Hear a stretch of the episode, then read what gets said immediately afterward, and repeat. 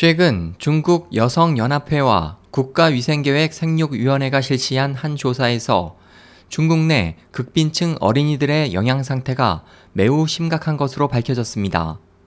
26일 베이징 신보는 중국 극빈층 6세 이하 어린이에 대한 영양 상태 실태 조사에서 총 330만에서 400만 명의 어린이가 이에 해당하는 것으로 집계됐고 이들은 극심한 영양 결핍으로 저체중, 발육 지연 현상이 도시 지역보다 6배에서 8배나 높은 것으로 나타났다고 전했습니다.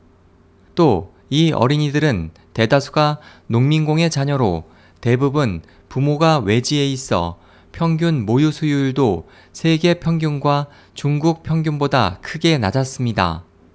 그 밖에 면역 체계의 이상을 초래하는 아연 결핍증 비율이 50% 이상이었고 비타민 A 결핍률은 도시 지역 같은 연령대 어린이보다 6배나 많은 것으로 나타났습니다.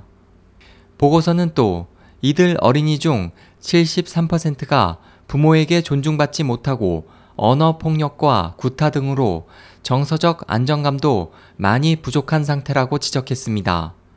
SOH 희망지성 국제방송 홍승일이었습니다.